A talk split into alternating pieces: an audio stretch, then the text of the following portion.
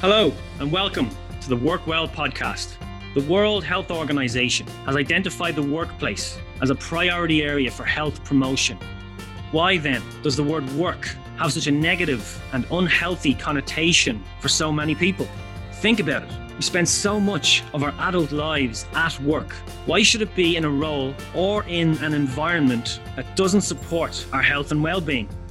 My name is Brian Crook and I'm on a mission to make workplaces more positive places to be and to make our working day as healthy and productive as possible. Join me on the Work Well podcast as I interview workplace well-being thought leaders and industry professionals to discuss how employers, employees, and entrepreneurs can lead the way by creating and sustaining the healthy, safe, and well workplaces of the future. Hello, and welcome back to the Work Well podcast. Today in the show, I'm delighted to welcome Toni Nestor. Toni is head of people engagement, customer services at AIB. Toni's had a varied career in AIB and she worked mainly in operations areas, managing large teams. Now, as head of people engagement in the customer services division, one of her key areas of responsibility is driving the well-being agenda for a diverse, multi-location workforce of over 1,000 staff. Toni chairs the AIB Wellbeing Governance Council, who decide the areas of well-being that AIB focuses on. Toni is responsible for ensuring that the AIB well-being advocates, of which there are over 100, are fully aware of all well-being initiatives. Sit back and enjoy my conversation with Toni Nestor. The Toni, hello and welcome to the Work Well podcast. Thanks very much, Brian. Thank you for having me. You're very welcome. Uh, so, how are you? How have the last few months been for you and, and your work and your, and your home life? Yeah, uh, a bit strange, I suppose, which is is probably something that everybody is saying. And I, I think little did, did, we all know back in March uh, when we listened to Leo Varadkar from Washington telling us that the country was closing down, that we would be entering into our second lockdown. Um, but I suppose for me, um, it ha- as I said, it has been a bit strange working from home the majority of the time. I do have the opportunity to go into the office now and again, which is nice. And it allows me, I suppose, to interact with, with different people. I think one of the things that I'm finding awfully difficult at the minute is the lack of conversation outside of COVID. And when you do meet different people, you have different stories, and, and that kind of has, has given me a, a bit of energy. I suppose from my side, I was here at the dining room table for the majority of the time. My husband was in the kitchen, and my son was attempting to uh, study for his leaving cert until it, it was cancelled. So it, it was difficult us all being in, in the house all of the time. But we've gotten used to it. Um, my son is now in college uh, remotely. I have set up my own office upstairs in the box room, and uh, my husband is going to work most days. So there is a little bit of routine there now, which is great. Excellent. Yeah, you, you certainly adapted there by the sounds of it. And you, you certainly had you certainly had it all going on there, especially with the, the leaving cert student. That must have been particularly challenging. Yeah, and I, I think my of all of the, the groups I think that are that are affected by this, I really do feel sorry for that age group. Um, for the likes of you and me, we can rationalize things. We've we've got certain life experiences, but they've missed out on a lot. Um, you know, they miss their friends, they miss that social interaction, and it's a huge learning at that age, you know, and it, it, it, it it's a big way of how you form your your views, how you your personality develops, and how you interact with different people and meet new people as well. Absolutely, yeah, and, and as tough as it is, like the leaving cert, you know, you learn a lot about yourself mm-hmm. during that. So they'll they'll your, your son will be part of that fairly unique cohort who are one of those who actually never never sat the actual exams and, and now starting college, university virtually, I'd imagine, kind of from home. I remember the excitement on, on day one, looking forward to that myself. So that, that's that's a whole new experience and a really a really tough one, I would imagine. It, it is really tough. Now he's adapted quite well, I must say. And what I find great is there is a little bit of structure to it in the college that he's in. So I'm really, really glad about that. But he isn't meeting any new people. He doesn't know anybody in his class. Now they, they have a, a couple of Zoom calls where their project groups have gotten together, but it's just not the same. And I think that experience that you have in college, where you're mixing with people that are so different to you, that actually helps you, or it forms a really good part with regard to the type of person that you become in later life as well. Absolutely, it really does. And one thing I, I, you know, I think is another challenge as well for for organizations this time is if they're taking on graduates at this time, new recruits. Mm-hmm especially the, those kind of new graduates just coming out of university who don't have the chance to kind of meet their colleagues, their new colleagues in person, and they're trying to get up to speed. Again, yet another uh, another awkward one, another virtual challenge that we're all facing.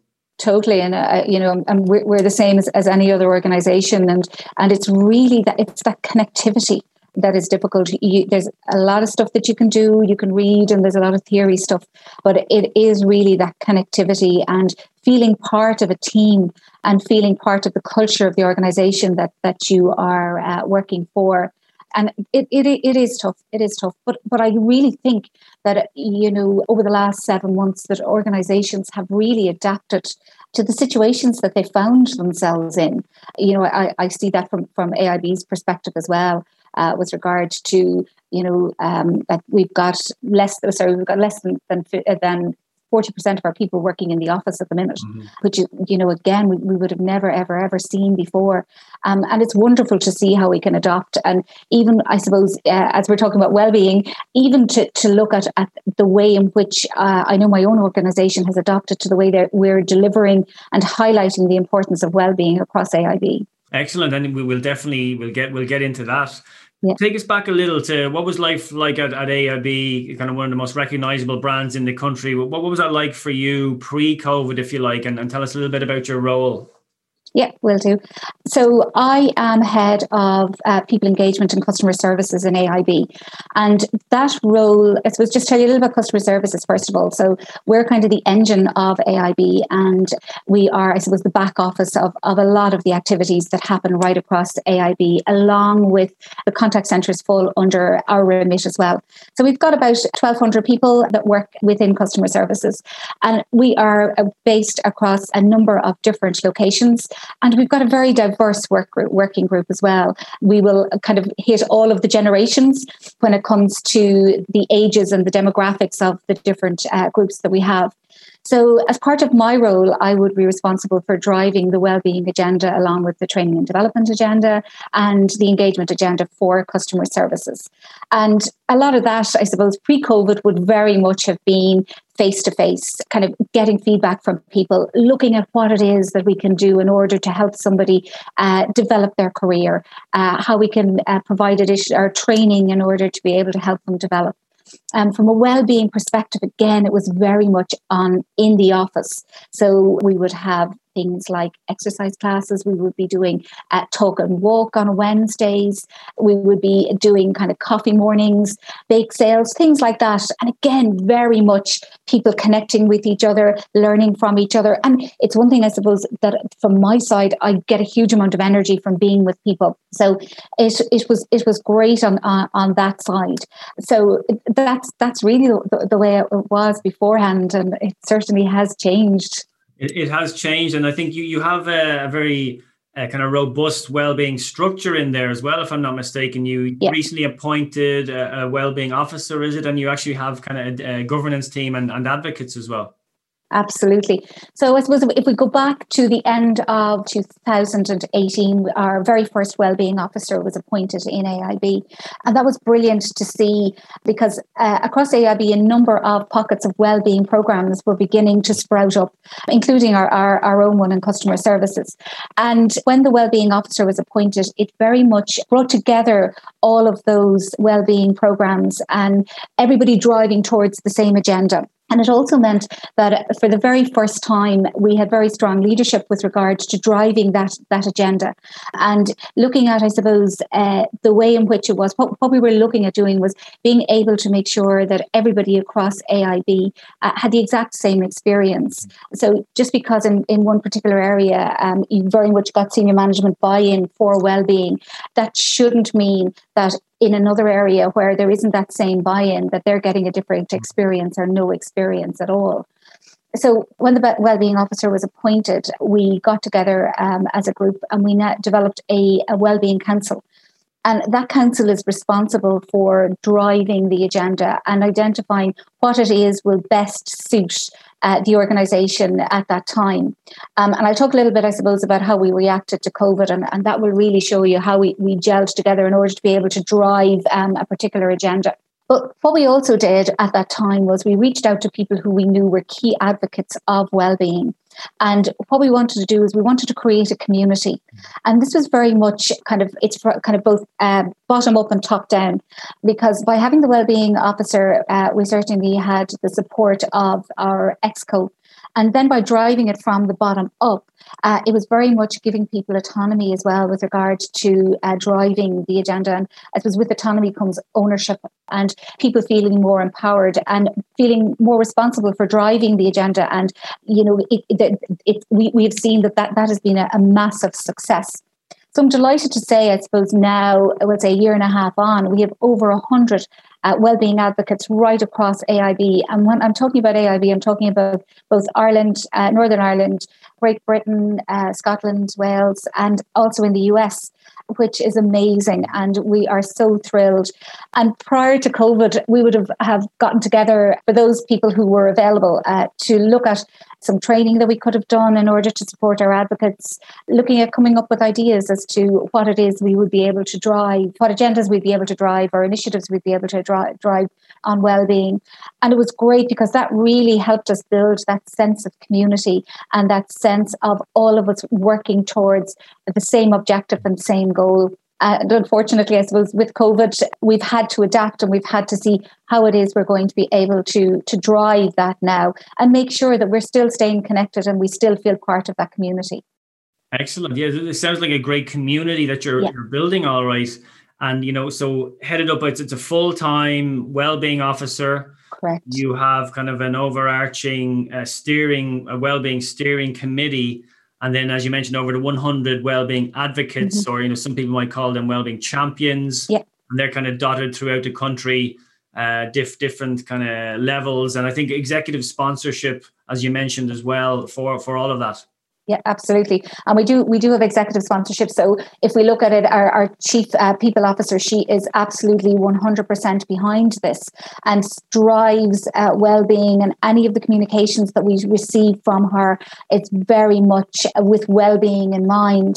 And also what we, are looking at is that each one of our executive committee um, members, that they will be responsible for various elements of our well-being um, agenda. So, for example, our uh, chief financial officer, he's sponsoring our mental well-being stream. So that's you know to have that type of backing, and I think you know in any organization where we see that backing, uh, well-being will be a success because you know that that senior buy-in is wonderful.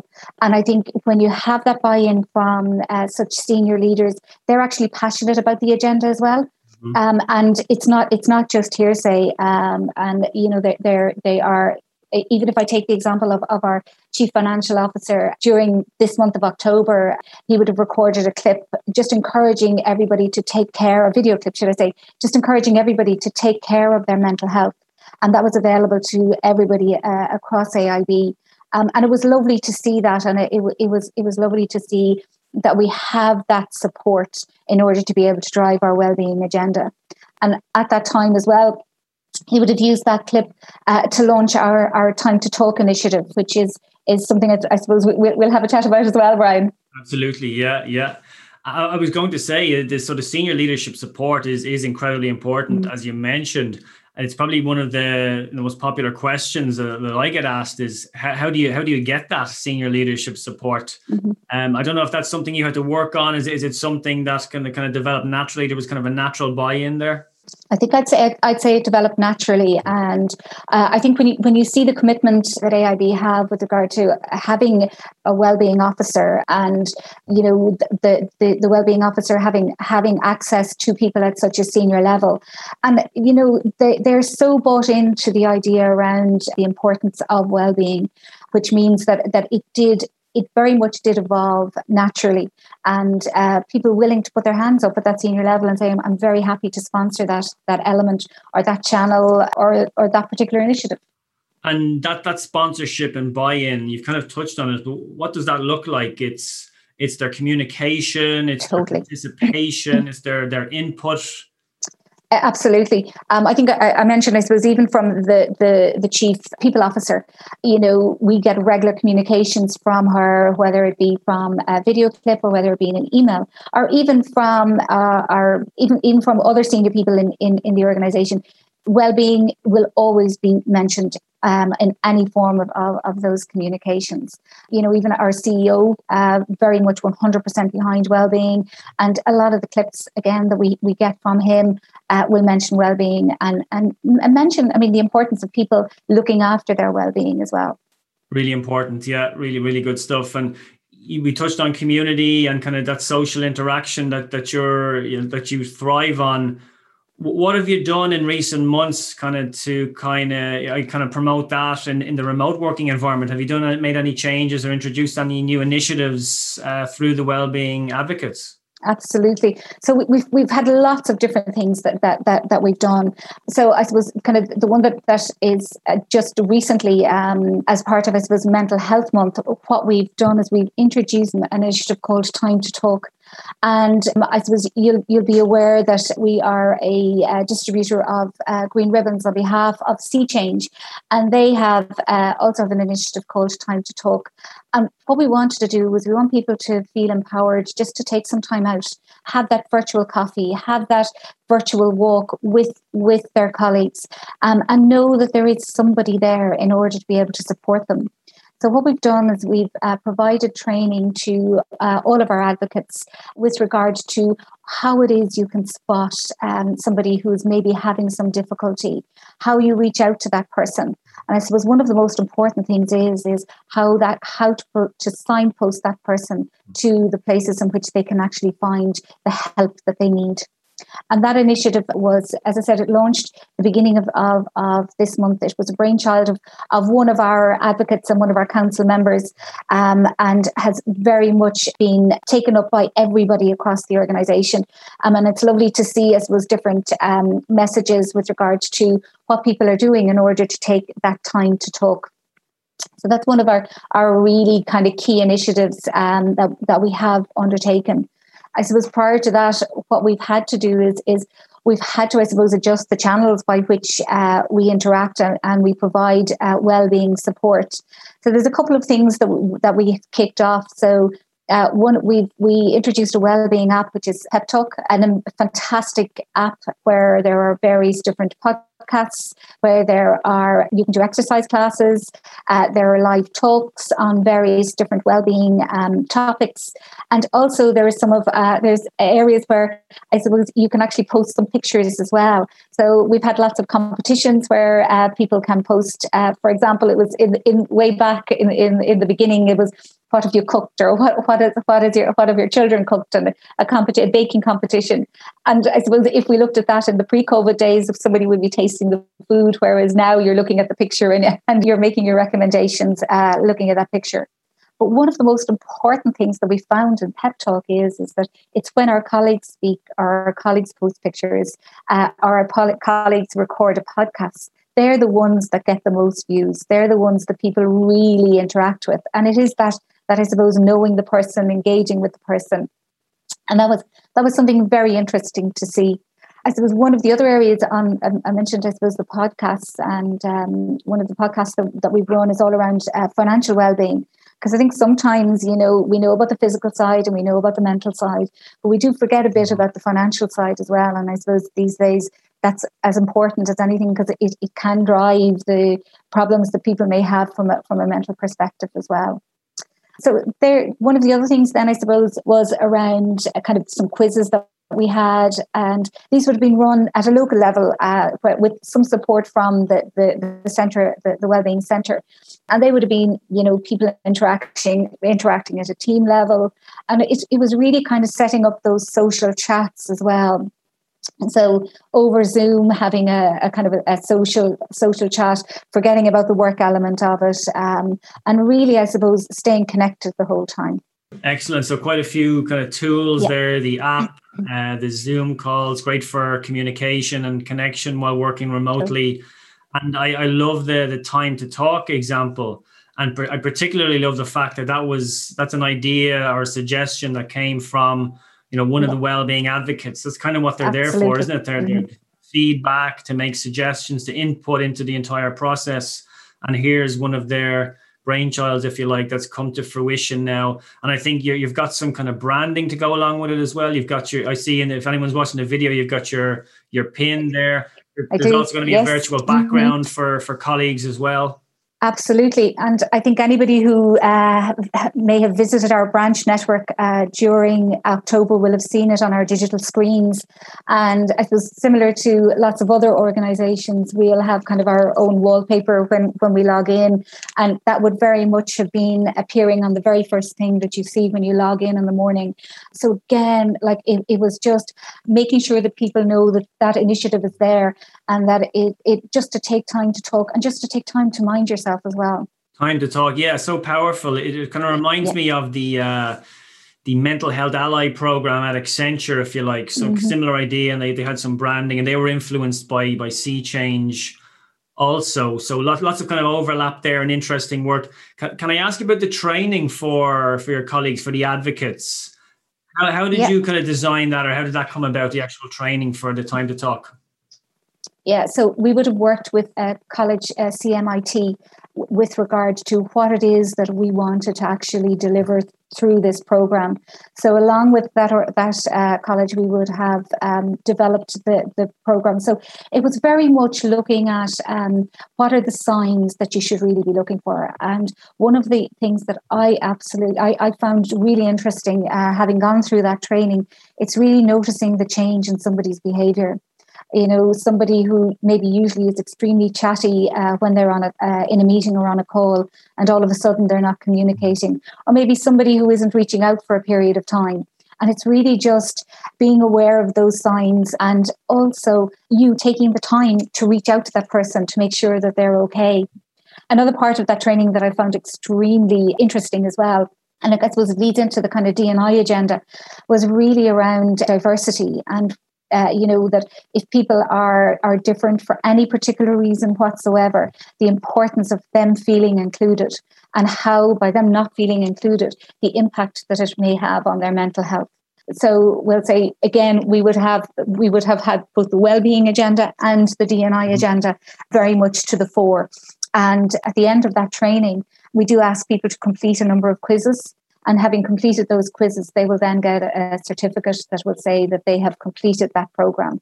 And what we have then done is, is that we have communicated to the organisation to say that these people have received the, the um, training and people can reach out to them if, if they need. And I suppose the, you mentioned earlier on around the advocates that they're at different levels so within the organisation or different seniority. So I may not necessarily feel comfortable dealing or link, lead or sorry, reaching out to my senior leader or to my line manager, but I could feel very comfortable leading, reaching out to a mm-hmm. peer. And I think that's really the power of this as well. There is such a wide and diverse group available. But I think, again, it, it is really important to say that all these these groups are doing is is that they're reaching out they're watching for the changes and they're signposting and making sure then that anybody that they feel may be in difficulty that they then making them aware of our uh, EAP or employee assistance program and making them aware of what is available through that. Yeah, excellent point. Uh, similar to you know mental health first aid or any of those programs, yeah. we're not we're not training anyone up as counselors. It's it's the signposting piece, it's the listening yeah. piece, and being aware of of the resources that are available that they can point people towards. Exactly. And i think one of the things also um, that's very important is is not trying to solve somebody's problem. And the words in which the words that you use when you're talking to somebody who may be experiencing a problem. Yeah. you know it's no point in telling somebody oh you'll get over it Mm-hmm. because you just don't know. Mm-hmm. And that's probably something that they really don't want to hear because they probably heard it lots of times before. So again, as, as, as part of the training that our advocates would have gotten, it is kind of things around body language when you're talking to somebody, the words that you use, and certainly the words not to use. Yeah, really good point it sounds sounds like a powerful, you know, and important training. Is it? It's so the advocates have gone through it around 120 or so. Are there plans mm-hmm. to expand it further? Do you think, or is it something that you'll think is, is just for the the advocates for now? No, it's certainly something that we're looking at expanding. Um, we have taken just some time now to evaluate evaluate the program, uh, get some feedback from our advocates. We have had a number of requests from people who aren't advocates to attend the training, and uh, that that is something that we're, we're definitely looking at. I know from my own perspective, I'd love a number of my own people leaders to go through go through the program because I think you know we're, we're all in a, situation at the minute where we're not as connected as what we used to be. Uh, we're not seeing the, the, the the signs you know the body language in the same way. And i think you know sometimes people can get a little bit lost. So I, I do think it's very important for every people leader to, to go through something like this, whether it's full training or whether it's something a little bit lighter. Uh, we, we really do need to, we are having a look at that to see uh, what it is we can best offer to people. Very good. Yeah, very good. And so the, the, advocates, it seems like they're they're certainly involved in in a lot of activities. I, I mm-hmm. believe you're kind of you're you're considering or you're looking at the potential for for 2021 and perhaps beyond that well-being can be included in their objectives yeah, and I suppose that that's something that, that we're looking at at the minute. Um, advocates are doing such amazing work, and sometimes, and I suppose one of the things that I hadn't pointed out in the beginning is is that the advocates this is only a, a very small part of their job, and in fact, a, a lot of them it doesn't form an official part of their of their role. Uh, they have a, a, a very uh, important role to, to, do for our, our customers uh, right across the organization. So one of the things that we really want to look at is, is that how do we recognize the importance of the work that our advocates are doing? And whether that's through, I suppose, um, objectives, we, we, we, really have to uh, assess that. But we, we, we really feel it's terribly important that that work is recognized. Um, and if we look at how powerful the, the advocates have been right throughout the last seven months and the, the various different kind of initiatives that they've run, the, I suppose, even kind of they, they get involved in, in, in things like fundraising um, from a, an advocate side as well. And um, it's it's really keeping people engaged during this time, and we just we really feel it is terribly important that they get recognised for that. I, I, agree with you one hundred percent, uh, and it's not something I've come across in Ireland as yet.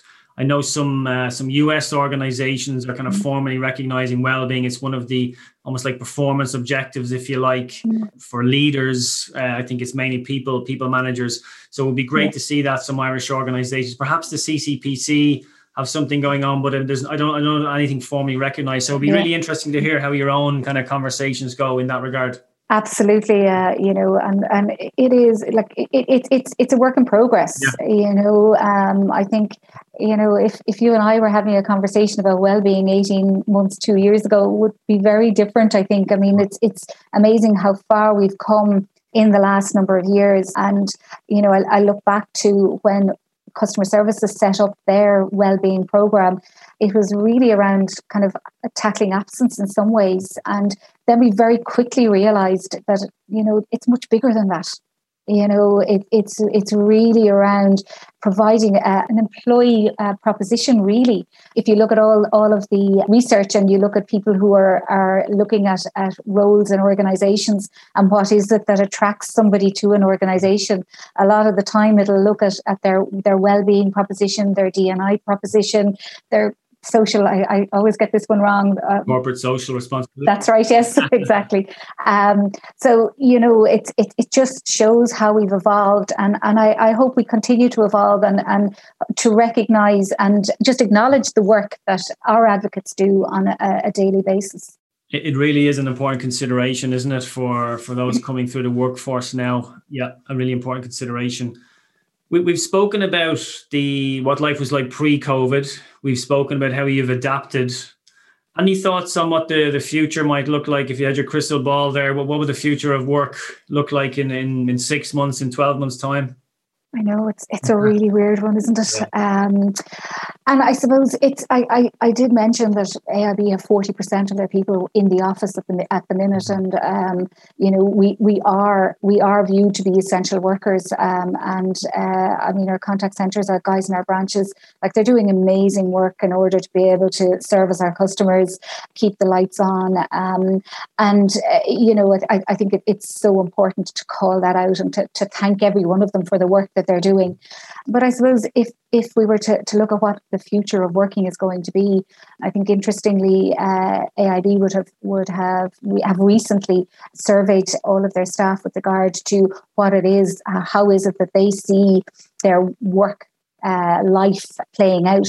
And about 80% of them have come back to say that they'd, they'd like to see a blended approach where people could come into the office sometimes and they can work from home sometimes. So I, I really think that that's the way things are going to go. It'll very much be, be blended and that, um, you know, people people will they'll, they'll, come to they'll come to the office for various things. And, and i think i think there will be you know we're never going to have um, a situation where people who work in our branch network are going to be able to work from home. Yeah. so we we will have that whole blended approach depending on the role i suppose that you're undertaking yeah, and you know, Tracy Carey was on the was on the podcast recently, and she said almost something identical to yourself. There, I think it was it was the eighty percent as well mm-hmm. that we're looking for that blended approach. So the idea maybe two or three days in the office, two or yeah. one or two days then from home as well. On top of that, exactly and i think you know if you even look at, at talking to, to people particularly around now the, the, the work-life balance and not having to do that that commute. And i suppose you know it's awful important then that people who are spending that time at home that they do log off that they they do kind of disconnect at the end mm-hmm. of the day. Because I know for myself at the beginning, um, I was set up in the dining room, as I said, and uh, like every time I came into the dining room, I thought of work. That isn't good. So it is so important. And again, I mean, t- given we're talking about, about uh, well-being, it is so important for, for all parts of your well-being for for you to to to have that that break you know to try and and and uh, compartmentalize your your work day and your your your home day as well sure and and speaking of that that disconnect, if I'm not mistaken, I just saw, I saw the news very recently. AIB are they the first company in Ireland to introduce a policy on that, that the right to disconnect? Well, we've we've recently uh, introduced that. We actually introduced it during the summer, um, and we we worked with regard to um, launching that that right right to disconnect uh, policy, and it's very much around you know like so I think we'll all agree that, I mean, our phones are stuck to our hands and we're constantly looking at our, at our emails. Um, what, what we're encouraging is, is, you know, people are empowered to, you know, take their lunch breaks, you know, t- go for a walk, you know, to, to disconnect. And I suppose one interesting thing that, that uh, I've seen in, in a number of emails that I've gotten from colleagues is uh, around flexible hours um, and people who may not now be doing the normal nine to five. Um, and what they what they have at the end of their email is is that you know I'm now working flexibly. So if I respond outside of or if I mail you outside of your normal working hours, please uh, you, you don't have to come back to me until you are actually working so that that that that is a um, a really good thing mm-hmm. um, and I think as well it's it's just empowering people with regard to not feeling that they always have to be switched on to work and that they can take that day off they can take that hour off mm-hmm. and just give themselves some some time away from work yeah, it's definitely a positive step and empowering, yeah. as you said. Uh, I think France were the first country in the world to introduce. It's illegal right now. It's in law in France. The, the right to disconnect. So great, and I know it was being discussed in the Dáil pre-COVID. Certainly, mm-hmm. I don't know if uh, I don't know if it's made any progress. This that actual bill. So, but great to see AIB take the lead and actually bring that in. So, just interesting to see how that kind of settles down over the coming months and years. But I think it's definitely a positive step and i think i think each one of us have a responsibility to to make sure that we we do that you know um, and we have to we have to lead by example um, you know senior leaders within the organization our well-being advocates our well-being council you know we, we do have to lead by example and, and we need to make sure that that we are we are following that policy as well Well, it's a it's a it's a really great point um, because the leading by example is so important here, isn't it? I mean, if, if we're going to send that email at 11 p.m. at night, we're a senior leader. You know, there's there's always that option to to check to to schedule it for 7 a.m. or 8 a.m. the next morning. This kind of idea because uh, people people do even you know they might just see it they might feel under pressure to respond mm-hmm. if they do see it so we, we do have that option ourselves exactly exactly and and i, I think uh, you know we, we do need to take ownership and uh, look i'm as guilty as the next person um, and i have had to have kind of serious conversations with myself to say you know put that away yeah.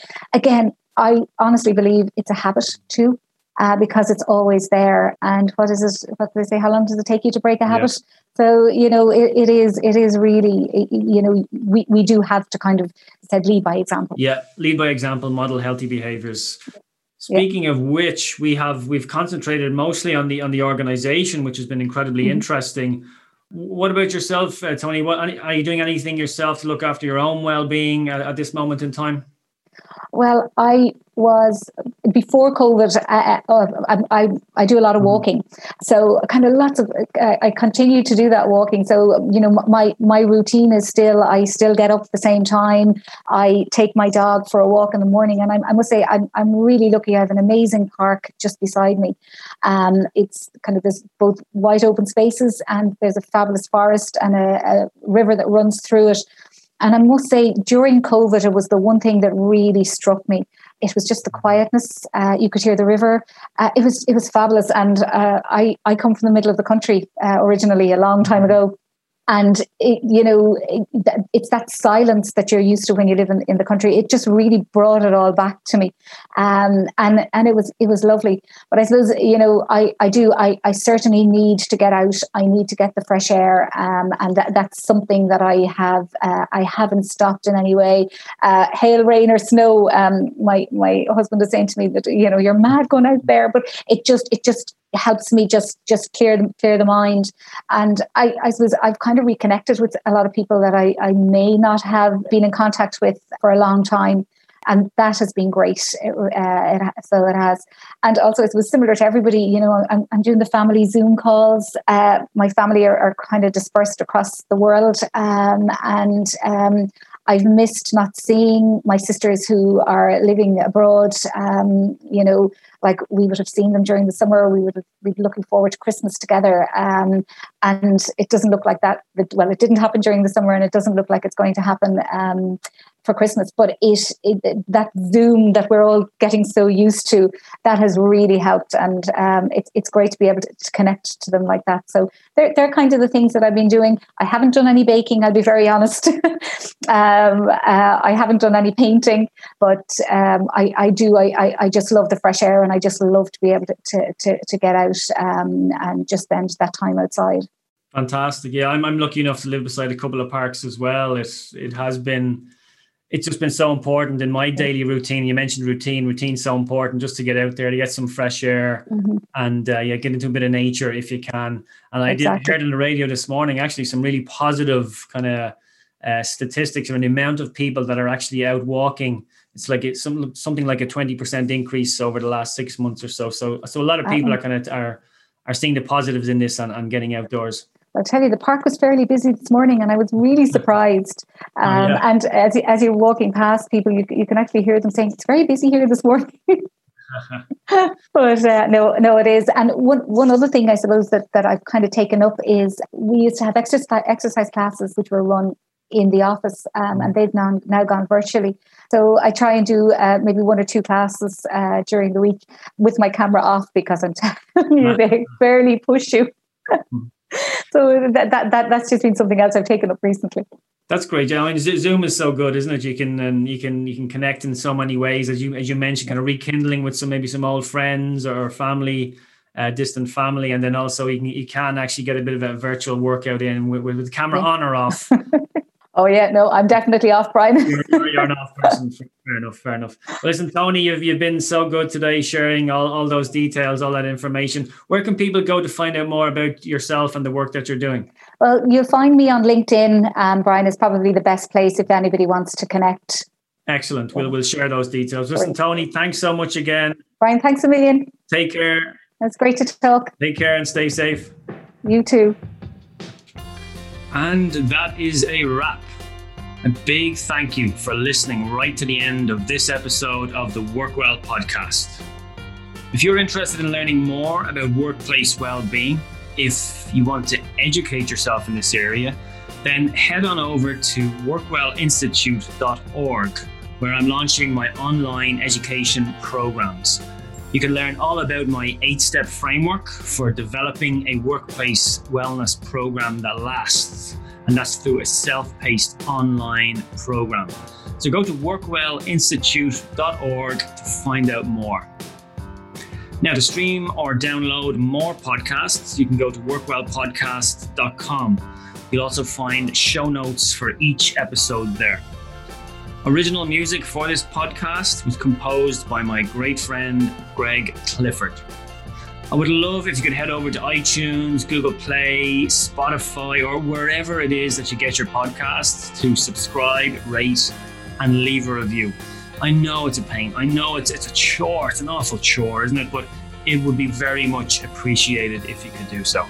If you like what you heard today, please do share this episode with your friends so they too can discover the podcast. And finally, if you have any suggestions for future topics you'd like to hear on the show, email me directly, brian at workwellpodcast.com. Remember to work well, wash your hands, stay safe, and I will see you on the next episode.